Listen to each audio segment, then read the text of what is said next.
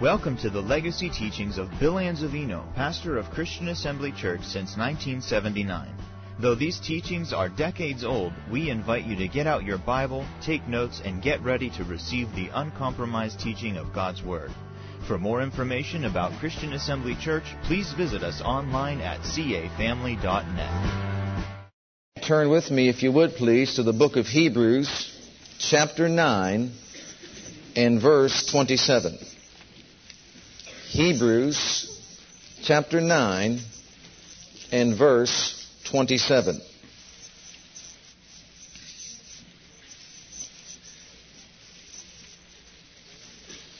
Today I will be sharing with you some facts about salvation. And we'll end by instructing how a person can be born again. This is our designated Salvation Sunday, and today we will be sharing some facts about salvation and also sharing with individuals how they can be born again. While you're turning there in Hebrews chapter 9 verse 27, before we look at that scripture, let me just give to you another scripture. And for those of you who may be with us for the first time, notice on the back of your bulletin there's a place for you to write down some notes. That way, if you don't get all the scripture references, or if we go a little bit too fast, then you can just write the note down, get the scripture reference down, and research and look it up at a later time.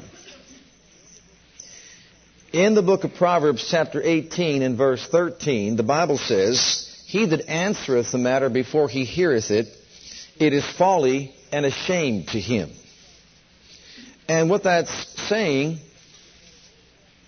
is that in order for us to be foolish and ashamed, all we've got to do is just answer matters and situations without getting all the facts. But if we want to avoid being foolish and ashamed, then what we need to do is to get the facts before we start answering matters.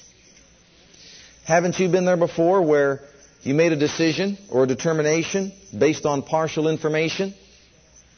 And then once you got all the facts, you found out just uh, how foolish you were to make such a decision and determination. And you felt somewhat ashamed because you spoke too soon.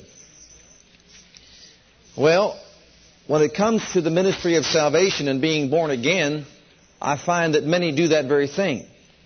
They begin very defensively, defending their position based on their own understanding or limited knowledge, and therefore, when they find the truth out some years down the road, then they feel somewhat ashamed and foolish because they answered the matter before they really heard it.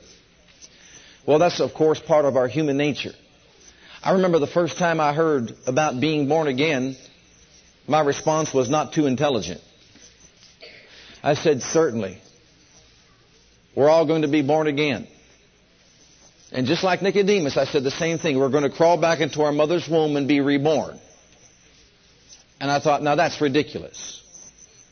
I mean, any intelligent person knows that that's not true. Who are these born again people anyhow?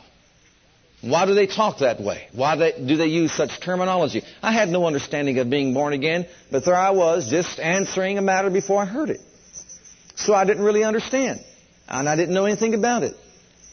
Well, rather than being intelligent, I guess, enough to, to look to the Word of God to discover the truth, I just answered the matter based on my own limited knowledge. Well, in the book of Proverbs, or in the book of James, rather, we have a counterpart, a New Testament counterpart to that statement there made in the book of Proverbs. It says, let every man be quick or swift to hear and slow to speak and slow to wrath.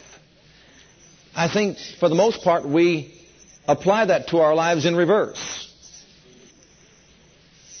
We're slow to hear, quick to speak, and quick to wrath. Swift to get angry over a matter. In other words, we don't hear what someone is saying because we're so quick to speak and defend our position. and so quick to get angry because what they're saying doesn't line up with what we believe or what, what, you know, with what we think. Well, I think it's just a whole lot of wisdom to reverse it and put it where God wants it. Let everybody be swift to hear, listen, and get the facts first. And then slow to speak because maybe there's some things you haven't heard clearly enough yet and slow to wrath. Take the time to do your own research and find out if what's being said is true. And then when you answer the matter, at least you won't be foolish and feel ashamed because you gave the wrong answers. Now, with all that in mind, what I would like us to do is look at this particular verse of Scripture because it reveals to us our first fact. What are the facts regarding salvation as outlined in the Word of God? Fact number one is found in the book of Hebrews, chapter 9, verse 27. And as I go through these facts, I want to put something within our thinking. First and foremost, realize this. Whether or not we believe these things to be true is irrelevant. Facts are facts, regardless of how we believe. Example, there are spiritual laws and there are natural laws. Regardless of how we believe, they are laws that are based on facts. Our belief or unbelief will not change the facts and will not change the laws. One can say, one could say of himself, I don't believe in the law of gravity. Yet, if you walk off the top of a building, I guarantee you, you'll be a spot on the pavement below. Because facts are facts. Truth is truth. The law of gravity works. Take my word for it. Don't jump off a building to find out. It works. Regardless of how you believe or I believe, facts are facts. And that's just the way it is. So even though you might say, or someone might say, I don't believe it, it doesn't change what is. Truth is truth, laws are laws, and facts are facts, regardless of how one believes. So we better do some good research and discover what the Word says about things so that we can base our lives on the facts of God's Word, not just on what we believe. In Hebrews 9:27 we have fact number 1 that mankind is faced with. And as it is appointed unto men once to die, but after this, the judgment. Fact number one is this. Everyone has an inescapable appointment with death. Now you say, I don't believe that. Well, live long enough, you'll find out it's true. How many of you know it's true? Facts are facts, people. I know there are those that, that say, I'm not going to die. Did you ever come across some of them? Oh no, I'm not going to. I've been cross. I've been, you know, I've come across some of those people that said, I'm not going to die physically, and I kind of wonder how, how can anyone be so deceived? Well, I'm among those that will not die. Well, just give it some time, and you'll find out that they'll be dead and long gone. Why? Because as it says right here, as it is appointed unto men once to die, and after this to judgment. So we are all facing the fact that we all will die one day. And after death, we face judgment. Someone says, I don't believe that. Well, facts are facts. Whether we believe it or not, God's Word says that when a person dies, he is not in a state of non-existence. He is not in a state of unconsciousness. It says that once he dies, he then will face judgment. That is fact number one. We all have an inescapable appointment with death, and we all will die. And our unbelief cannot nullify or change what is. Fact number two is this. I'm going to give you the scripture references. You can write them down. In the book of Isaiah 14, verse 9, chapter 14, verse 9, And in the New Testament, Philippians 1, 21 through 23. To save us some time, just write them down. Isaiah 14, 9, Philippians 1, 21 through 23. Fact number two is, there is a hell to shun, and there is a heaven to gain. There is a hell to shun, and there is a heaven to gain. Now, I've had people say, I don't believe that. But you see, once again, it doesn't matter. Unbelief will not change what is. There is a hell to shun, and there is a heaven to gain.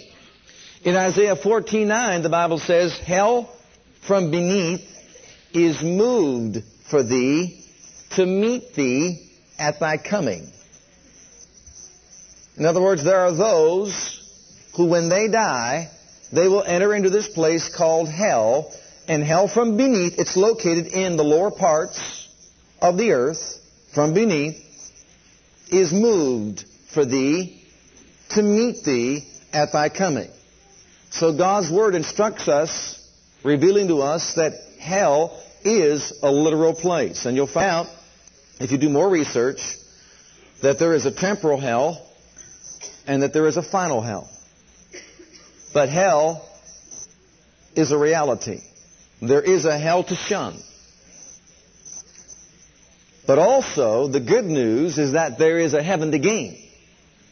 In Philippians 1.21, the Apostle Paul said, For me to live is Christ, and to die, see that appointment, death, is gain. Well, what does he gain by dying? In verse 23, he tells us what he gains by dying. He says, For me to depart and be with the Lord is far better. Where's the Lord Jesus Christ at? He's on planet heaven. Seated at the Father's right hand. Say, I don't believe that. It doesn't matter what anyone believes. Facts are facts. And what is, is what is. And one cannot change what is by his or her unbelief. That's where Jesus is at. So the Apostle Paul knew that, so he said, For me to live is Christ, and to die is gain. And when a person lives in Christ and for Christ, when he dies or departs from his physical body, he goes to be with the Lord in heaven. So there is a temporal heaven, which is a place of reality, and those who are in Christ, when they die, they go there to be with him. Fact number two. Fact number three is found in Romans chapter 3 and verse 23. Turn to that one with me. Romans chapter 3 and verse 23.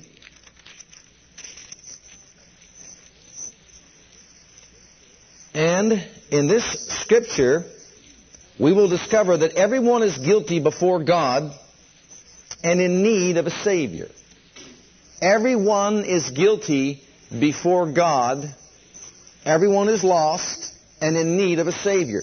In Romans chapter 3, verse 23, we read, For all have sinned and come short of the glory of God. For all have sinned and come short of the glory of God. Now I know that may be hard for some to understand because I've come across those who have said to me, well, you know, I don't do anything wrong. There's really nothing wrong with my life. I'm basically a good person. But once again, God's Word instructs us differently and says all have sinned. Not just a few, but all have sinned. Now you say, how can that be? Well, you're close by, so go to Romans chapter 5 and verse 12. And this scripture will prove to us beyond any shadow of a doubt that all have sinned.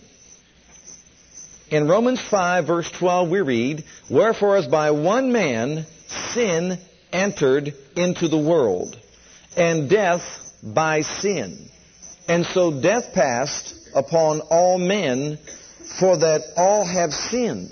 Now I want you to notice this. The thing that proves to us that all have sinned is the fact that death has passed upon all men. Before sin entered into the world, there was no death. But when sin came, death came along with it. So if there's been any one thing that will prove to all of us today that sin touches everyone's life is the fact all, that all those who lived before us have died. And because they are dead, it proves they all were affected by sin. If one wasn't affected by sin, he would still be living. She would still be living. So death proves that sin affects every human being. Because if there was an individual who was not affected by sin, that person would not die physically. Now there's only two individuals that the Bible speaks of who did not taste death. And they were Elijah and Enoch. But God had a special program and plan for them, and we believe that they'll be coming back in the book of Revelation fulfilling the prophecy, and at that point in time they will die physically. So death touches all mankind.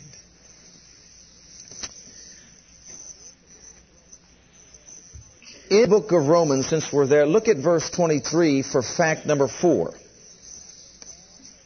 If indeed in Adam all have sinned, and death by natural generation has passed from one to the next, in some beliefs that is called original sin. In other words, sin from the very beginning when Adam, who was the figure representative for the entire human race, spiritually, mentally, emotionally, morally, socially, he was the figure representative for the entire human race. And we, when he made a decision to rebel against the plan of God, he was acting for the entire human race. And so therefore out of his loins we've all come. And as a result, sin passed with death upon all men. So if you've been born, if you're breathing and alive and have a pulse, then you have been affected by sin. Now the problem with that is found here in Romans 6:23. Fact number 4. For the wages of sin, now notice this, is death, but the gift of God is eternal life through Jesus Christ our Lord. I want us to look at the first part of that. It says, for the wages of sin is death. And our fourth fact is this. If sin is allowed to run its full course, then sin will separate man from God eternally. If sin is allowed to run its full course, then the wages of sin is death. Now that word death, we have to understand that when the Bible talks about death, it talks about three types of death at least. Spiritual death is separation from God while we live.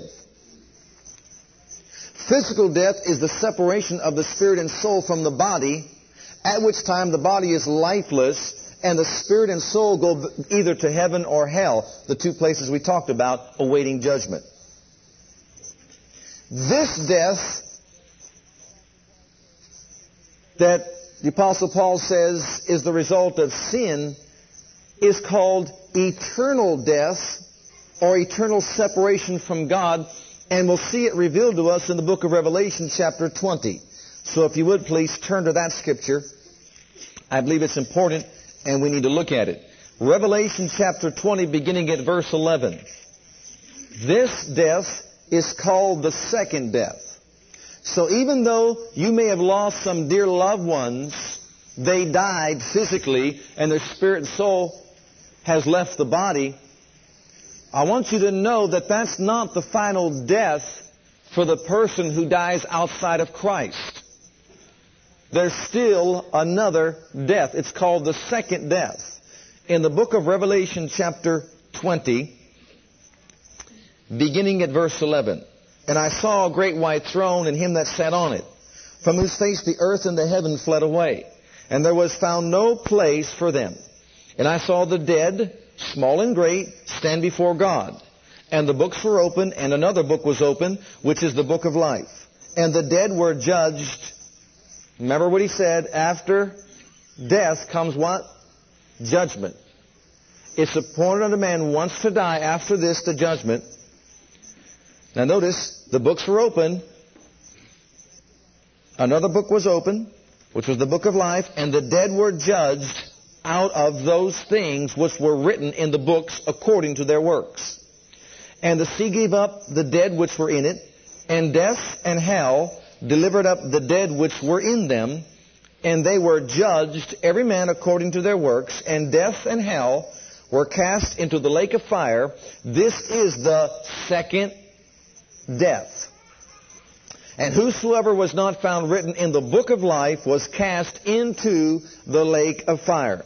So fact number four, if death or sin rather is allowed to run its full course, one will die physically and also one will die eternally, which is eternal separation from God in a place called the lake of fire, which is the second death. Well, this sounds bad, doesn't it? Well, it's fact. I'm not preaching opinion, I'm just preaching facts from God's Word. Now notice Matthew chapter 5, or 25 rather, and beginning at verse 41. Let's read verse 41. Matthew 5 for our fifth fact. Matthew 25 and verse 41. Fact number five is this. Everlasting fire, or the second death, was prepared for the devil and his angels and not prepared for man. Man was never intended to enter into that place called the second death. God did not intend that for man, mankind, human beings. Look at the verse. Then shall he say also unto them on the left hand, Depart from me, ye cursed, into everlasting fire, prepared for the devil and his angels. So it was not prepared for man, it was prepared for the devil and his angels. God does not want anyone to suffer the second death. He does not want any human being to perish and does not want, want one human being to enter into that lake of fire and suffer eternal separation from himself. Fact number six is found in John's Gospel, chapter 3 and verse 16. John's Gospel, chapter 3 and verse 16.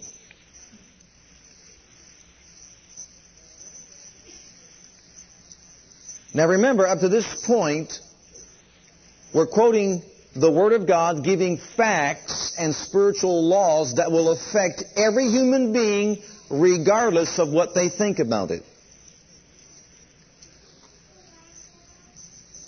Beginning at verse 16 here in John chapter 3, we'll start seeing the other side or the positive side to salvation and not the negative.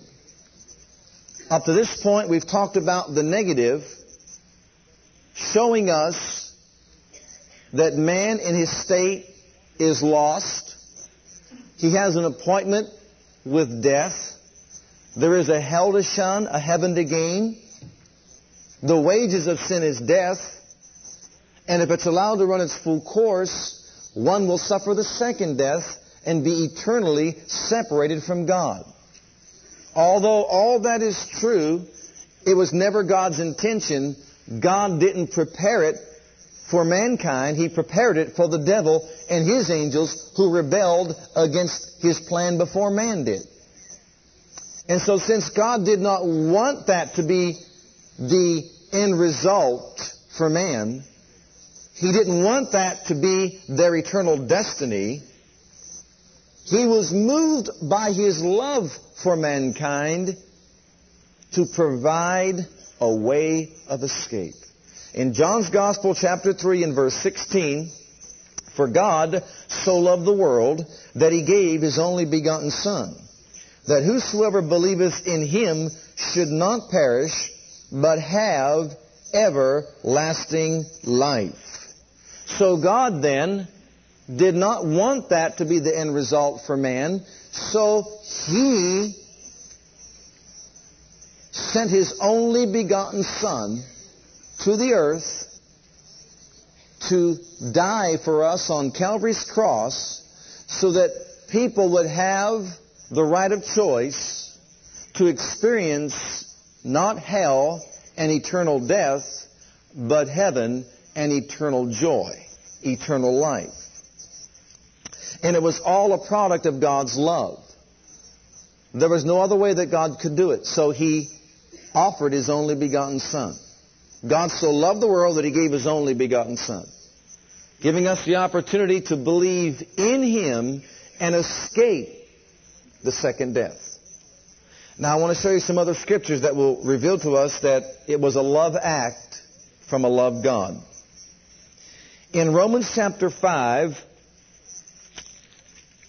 beginning at verse 6, and we'll read right on through verse 10, the scriptures teach us, For when we were yet without strength, in due time Christ died for the ungodly.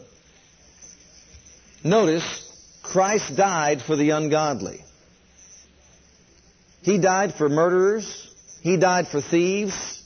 He died for any person who ever did wrong in his life, no matter what degree of wrong was done. No matter how he views himself or considers himself, Christ died for the ungodly. And if you just refer to Romans chapter 3:23, all have sinned and come short of the glory of God, and therefore Christ died for all of us. We were all in the same boat. Verse 7. For scarcely for a righteous man will one die.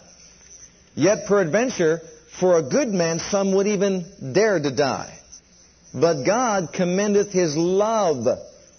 And that just means he introduced us to his love, his love for us.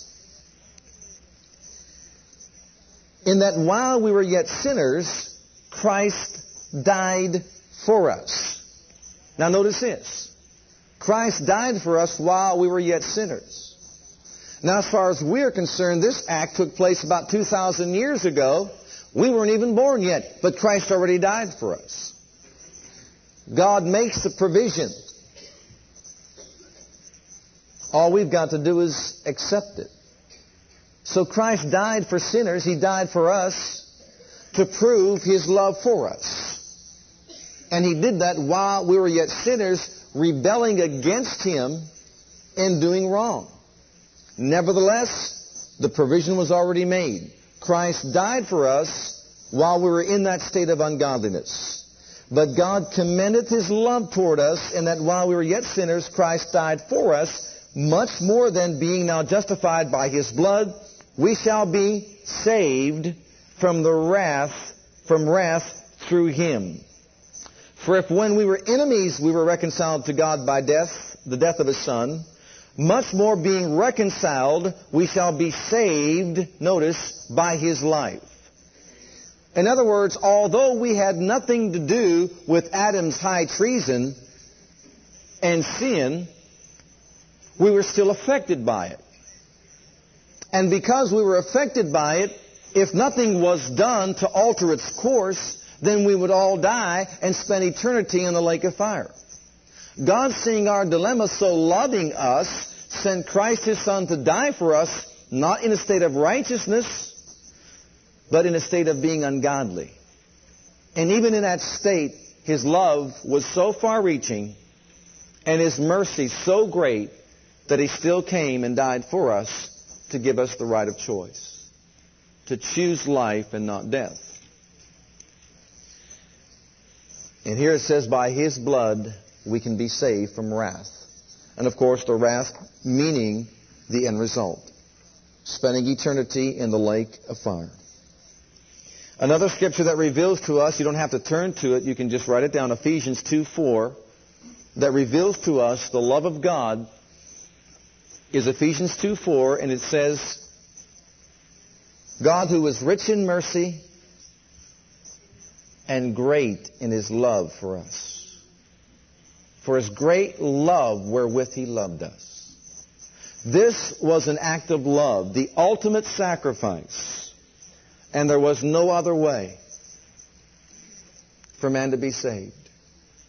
So fact number five, or six rather, is God's great love for mankind moved him to provide a Savior so that we would not be lost in our sins. Fact number seven is found in the Gospel according to St. John, chapter 14, verse 6. John 14, verse 6 says, I am the way, the truth, and the life. No man cometh unto the Father but by me. In that scripture we have our seventh fact, and that is that Jesus Christ is the only way to the Father. Someone says, I don't believe that. I believe that there are other religions in the world, and people can get to God another way. What we believe is irrelevant. What is fact is fact. No one else died for the human race. In the book of 1 Timothy chapter 2 and verse 5, we are told there is one God, and we believe that part, don't we? But in the latter part of that verse, we are told, and there is one mediator between God and man, or men, the man, Christ Jesus. There is only one mediator between God and men, the man, Christ Jesus. Jesus is the only way to the Father. And without Him, one cannot be saved. Man lost the way into the Father's presence through sin and willful disobedience. Jesus came, and before He left, He said, I am the way, the truth, and the life.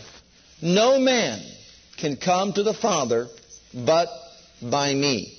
I am the door. If any man will come through me, the door, he can experience everlasting life. Some scriptures that will help us understand why Jesus is the only one qualified are, and write them down. Isaiah 53, verses 4 through 6. Surely he hath borne our griefs and carried our sorrows. Yet we did esteem him stricken, smitten of God, and afflicted. But he was wounded for our transgressions, bruised for our iniquities. The chastisement of our peace was upon him, and with his stripes we are healed. All we, all of us, have gone astray, every man to his own way, yet the Lord hath laid on him the iniquity of us all. There's only one individual that we know of that this scripture was fulfilled in one life. The Lord laid on him, that is Christ Jesus our Lord, the iniquity of us all. All we like sheep have gone astray. Every man turned to his own way, but the Lord laid on him the iniquity of us all. That qualifies him to be the way back to the Father. In John 15, 13, Jesus said, Greater love hath no man than this, that a man lay down his life for his friends. So he laid down his life and God Almighty laid on him the iniquity of us all. And that qualifies him because of his great love to be the only way to the Father. Now, in the book of Romans, chapter 5, and these are scriptures I want us to read, we read the one that said, By one man sin entered into the world, and we had nothing to do with that. These scriptures will reveal to us that Jesus is the one individual who can lead us to life everlasting. In the book of Romans, chapter 5, beginning at verse 17. For if by one man's offense death reigned by one, much more they which receive abundance of grace and of the gift of righteousness shall reign in life by one Jesus Christ. Therefore, as by the offense of one, judgment came upon all men to condemnation, even so, by the righteousness of one, the free gift came upon all men on the justification of life. In other words, if because of Adam all will be condemned to the lake of fire, if because of his disobedience everyone is condemned to the lake of fire, then it's only because of one man's obedience that all of us can experience justification unto everlasting life. Now that makes a whole lot of sense, doesn't it? one man caused the problem. One man is the problem solver. Not a multitude of men, but one man. Verse 19, For as by one man's disobedience many were made sinners, so by the obedience of one shall many be made righteous. The one man being Adam, we were all made sinners. One man being Christ, in his obedience, we all can be made righteous in the sight of God. Moreover, the law entered that the offense might abound, but where sin abounded, grace did much more abound, that as sin hath reigned unto death, even so might grace reign through righteousness unto eternal life by, not Muhammad, not Buddha, not moon, but thanks be to God by Jesus Christ our Lord. So once again, Christ is the only way to the Father is fact number seven. And another scripture that reveals the same truth is Acts 4.12. Write it down. Neither is there salvation in any other. There is none other name under heaven given among men whereby we must be saved. One name. His name, Jesus Christ. Fact 8 is found in Ephesians chapter 2 and verse 8. Ephesians chapter 2 and verse 8. Reading verses 8 and 9. For by grace are you saved through faith, and that not of yourselves. It is the gift of God, not of works, lest any man shall boast. Fact 8 is this. One cannot save himself through good works or being religious. One cannot save himself through good works or through being religious. In the book of Acts, chapter 10, and I want you to turn to that one with me because this is very important. So many believe that because of their good works or because of their righteous acts that they will, will be justified before God and that their end will be eternal life. It's a sad thing to say, beloved, but many good people, by worldly standards, will find themselves in the lake of fire where they will spend eternity. That will be their eternal destiny. You say that doesn't make any sense. Well, as you put all this together, you'll find out that it does. Man has a problem. It's a sin problem. Adam was the one that caused it all. There's only one problem solver. His name is Jesus Christ. We are not good enough. We are not religious enough. We can't do anything in ourselves to correct the problem. Without recognizing God's Savior and acting on God's plan, man has no approach to God.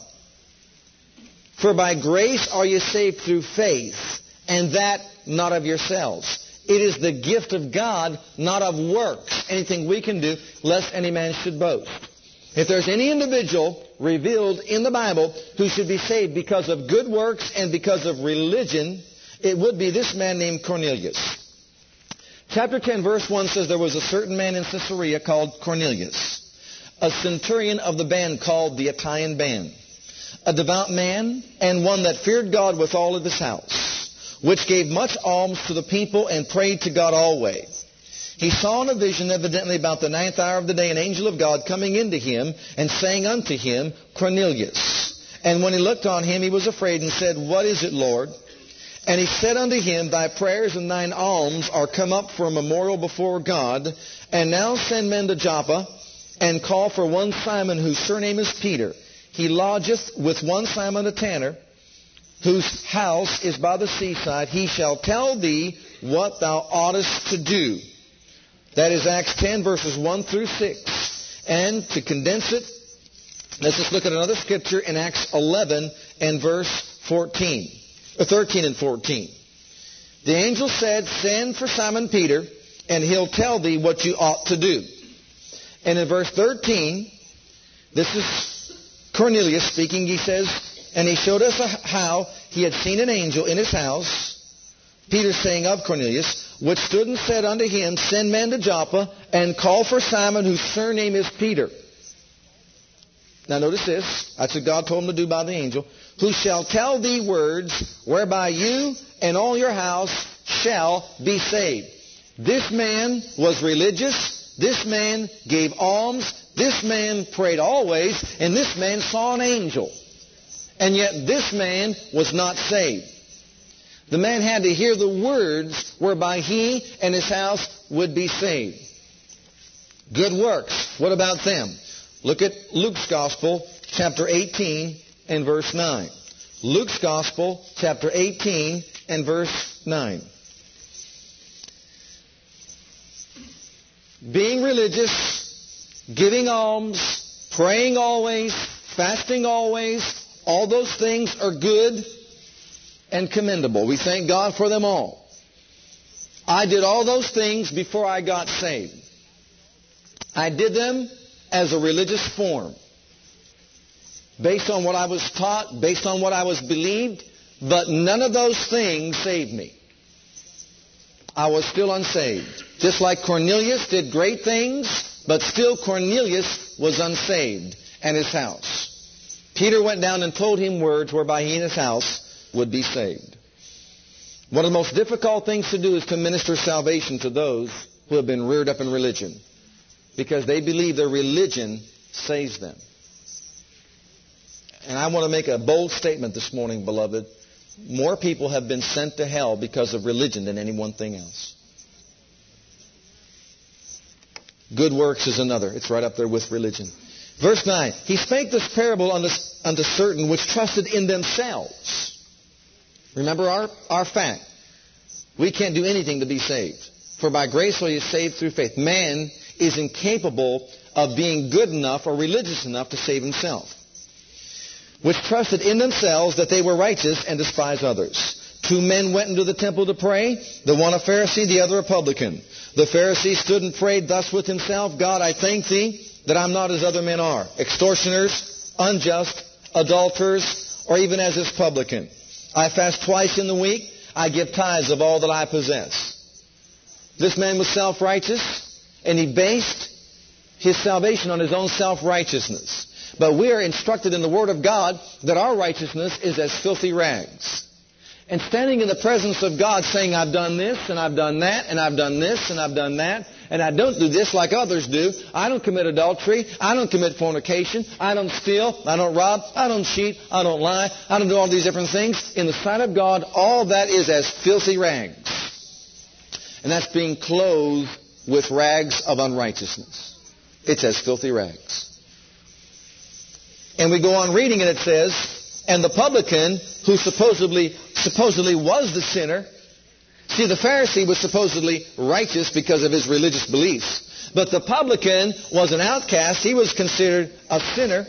The publican, standing afar off, he didn't know God up close. He knew him afar off. But the Pharisee was supposed to know him up close because he had a, a covenant with God. Would not lift up so much as his eyes unto heaven, but smote upon his breast, saying, God, be merciful to me, a sinner. This man recognized his lost state recognized he was a sinner, and knew that only God had the mercy that he needed to provide a way of escape. I cannot save myself. I cannot be religious enough. I cannot do enough good works. And he cried out to God and said, Have mercy upon me, a sinner. And Jesus says, I tell you, this man went down to his house justified rather than the other. For everyone that exalts himself shall be abased, and he that humble himself shall be exalted.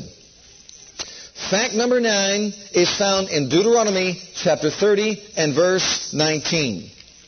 In Deuteronomy chapter 30 and verse 19, we'll discover that being saved is a choice. Being saved or being born again is a choice. It's a fact, beloved, regardless of what we think, that God does not make the decision as to who enters into heaven or who enters into hell. The person that makes the decision is the individual. Our eternal destiny is in our own hands. What will we choose to do with what God has done to provide us with a way of escape and a way to experience eternal life. It's our choice. In Deuteronomy chapter 30, verse 19, God is speaking and he says, I call heaven and earth to record this day against you that I have set before you life and death, blessing and cursing. Therefore, choose life. God is saying, I made you a free will agent. You are confronted with life, the issues of life, and the issues of death. God is even pointing the arrow in the right direction. He is trying to communicate to all mankind saying, choose life. I don't want you to have death and eternal separation. Choose life. God is not willing that one should perish, but that all should come into repentance. So fact number nine is this. Being saved or born again is a choice. Man is a free will agent. And with his free will agency, he chooses his eternal destiny. He chooses heaven or he chooses hell. In Joshua 24:15, he said this, Joshua did. Choose ye this day whom ye will serve. As for me and my house, we will serve the Lord.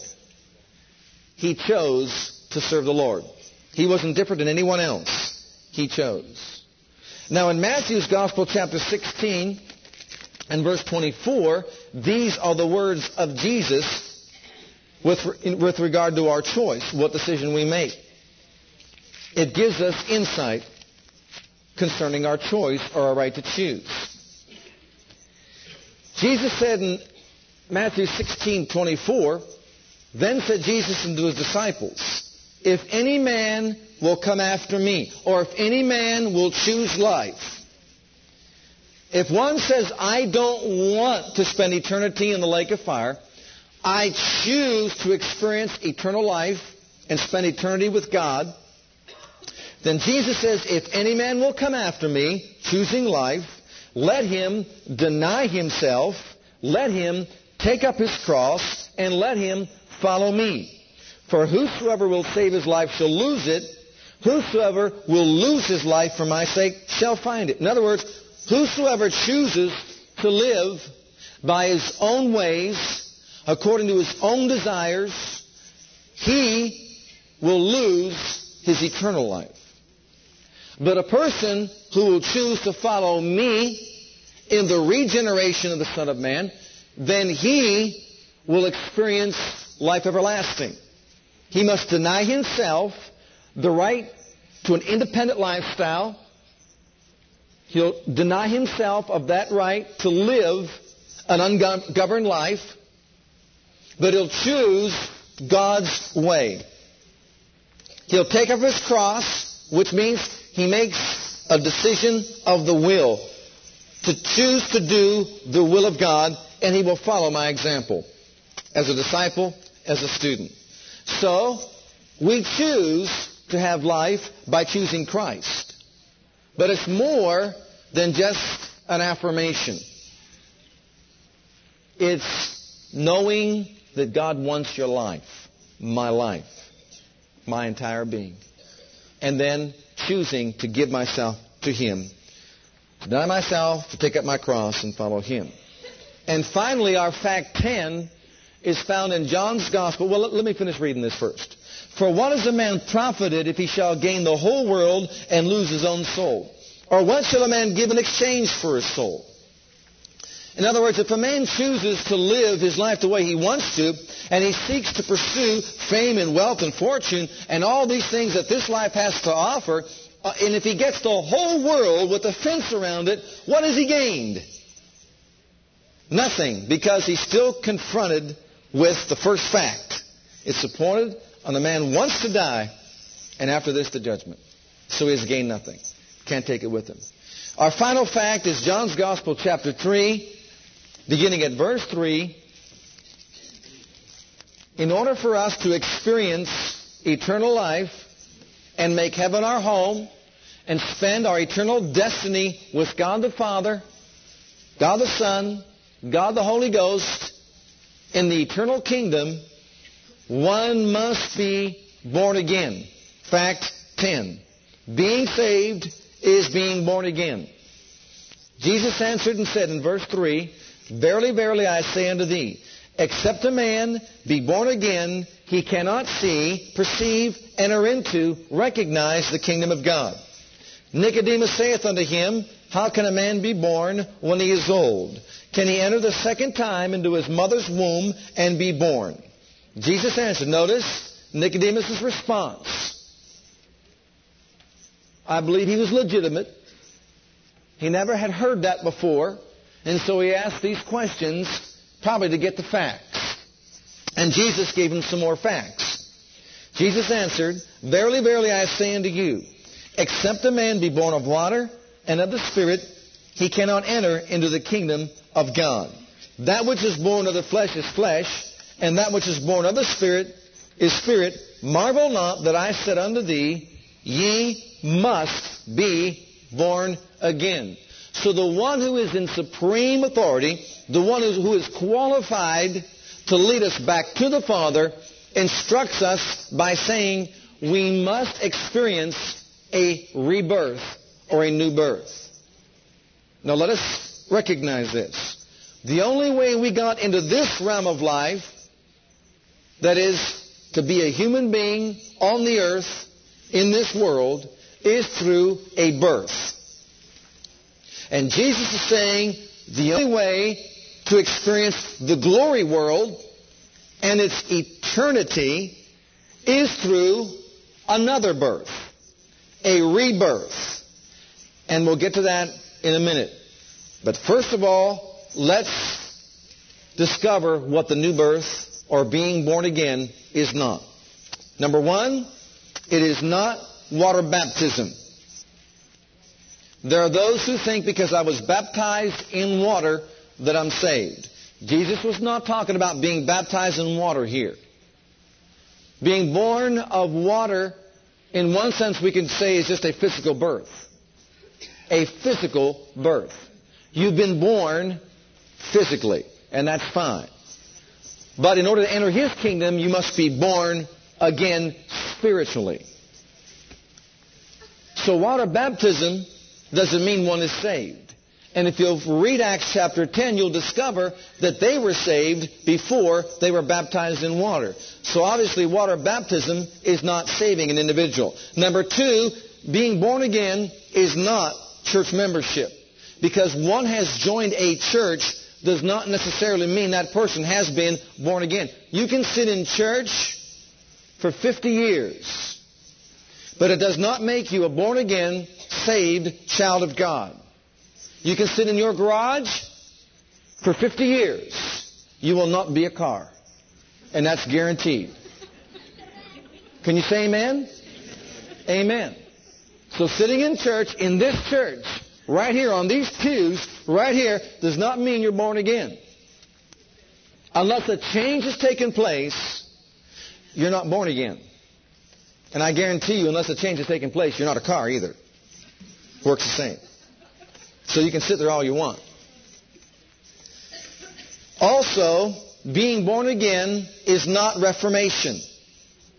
Well, I'm a different person. I'm going to give up this. I'm going to give up that. I'm going to get religious now or whatever. That's not what it is. Titus 3.5 says, not by works of righteousness which we have done. Anyone can live by a higher level uh, or code of moral values. Anyone could choose to do that, and people do do that. But that doesn't save them. It's not by works of righteousness which we have done. So, being born again or being saved is not water baptism. It is not church membership. It is not reformation. What is it then? I'm so glad you asked. Write them down. John 5:24. Those there are those that will be listening audio cassette and we want them to have the scriptures so they can look them up for themselves. I'm, I do not believe in this just repeat one, two, three, repeat after me, and that's all there is to it. I believe in this. Give them the facts. Give them the Word of God. You say, but it's so boring sometimes. You know what? That's the devil making people slumber and sleep. Wake up. Your eternity is at stake. Your future destination is at stake. If we get bored with this, beloved, something is wrong. Something is wrong. John 5:24 says that the rebirth or being born again, being saved is this. And I'll just give you the condensed version here. You're passing from death unto life. Your spirit is dead because of sin, but what took place in your spirit is you passed out of that death into life. That is a rebirth of the human spirit. It's passing out of death into life. And if that hasn't happened to an individual, that person's not born again. Unless that action takes place, sin will run its full course in that person's life, and they'll have their end in the lake of fire. The only way that sin and its course can be altered, stopped, in effect, how? Is how? By rebirth. Because then sin and death are removed from that person's spirit life, and life is imparted. And that's number two. How does this happen? James 1.18 says, Of his own will begat he us with the word of truth. God Almighty, of his own will, gives rebirth or regeneration to the human spirit of a man. That's being born again. And there is an impartation of the life and the nature of God, which is righteousness being imparted to the spirit of a man. So being born again is the Father God through the Word by the agency of the Holy Ghost removing death from our spirits and imparting life and a new nature. In 2 Corinthians 5, 17, it says, If any man be in Christ, he is a new creature or creation. And what that means is, is that this person's spirit is recreated.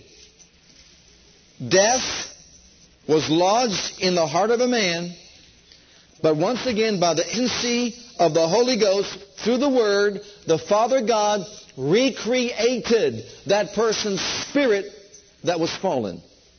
Death is removed, life is imparted. The person is a new creature or creation. Anything in the past is gone away. All things within have become brand new. And all those things now are of God, not of an agency of darkness. And finally, Ezekiel 36, 26 gives us the, the picture of it in prophecy. He says, A new heart will I put in you, and a new spirit will I give you. I'll take the stony heart out of you and put in you a heart of flesh. God, the divine surgeon, does a work. He removes the old stony heart and nature of a man, puts within a brand new heart, a brand new spirit, with his very own life and nature. 2 Peter 1 4 says, We've been partakers, made partakers of the divine nature, the very life and nature of God. Those are the facts, beloved. And unless that has happened, one is not born again. Now, in conclusion, how can I be born again?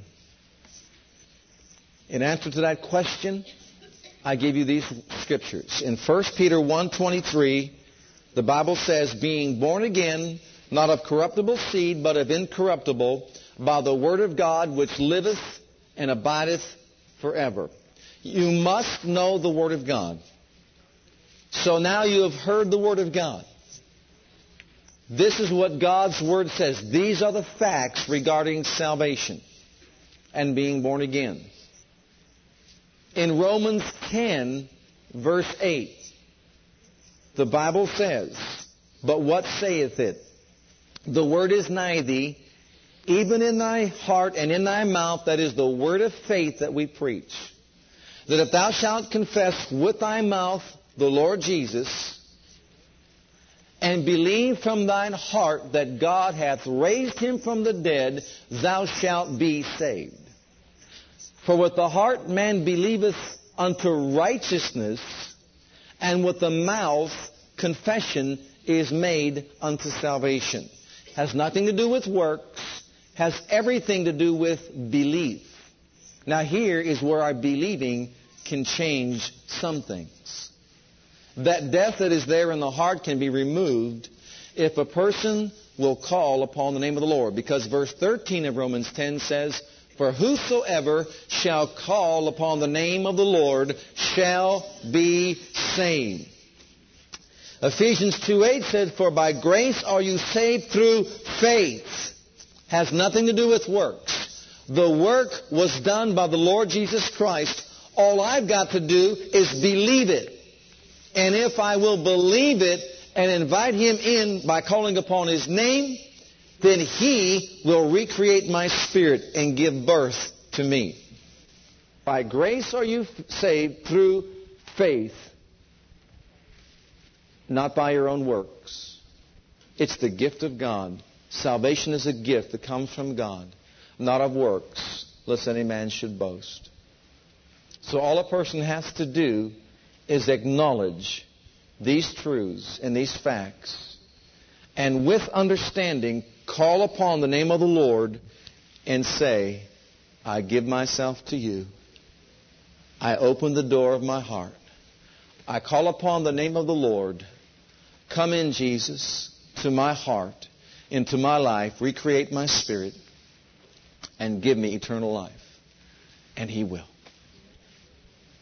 For by grace are you saved through faith. And all faith means is that when you call, you believe He comes in. In Matthew 7, verses 7 through 11, we're told, Ask and ye shall receive. Seek and ye shall find. Knock and it shall be opened to you.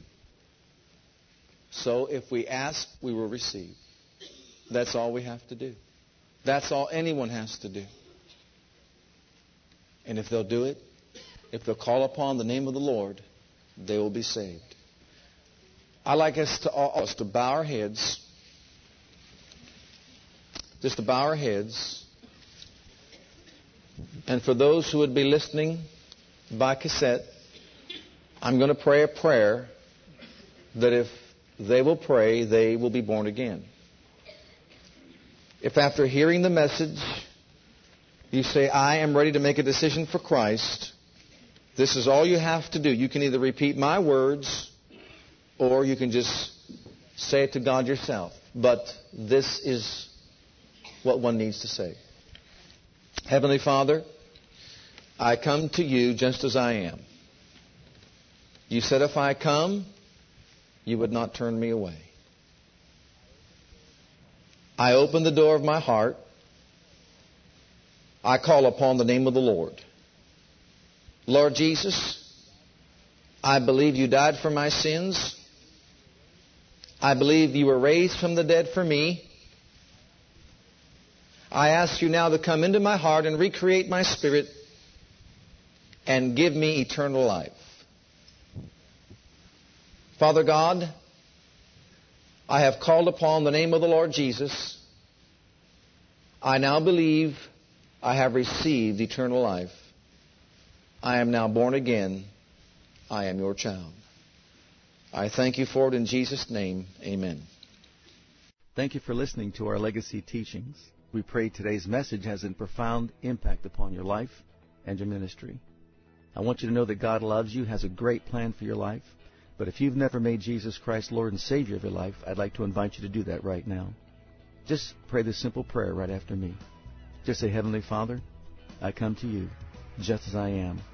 And I believe with all my heart that Jesus died for my sins and was raised from the dead for me. I open the door of my heart. I call upon the name of the Lord.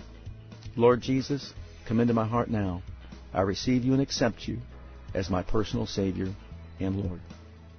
If you prayed that prayer with me, you're a child of God right now, and I encourage you to get into a good Bible based church where you can learn to grow in your Christian faith and experience. God bless.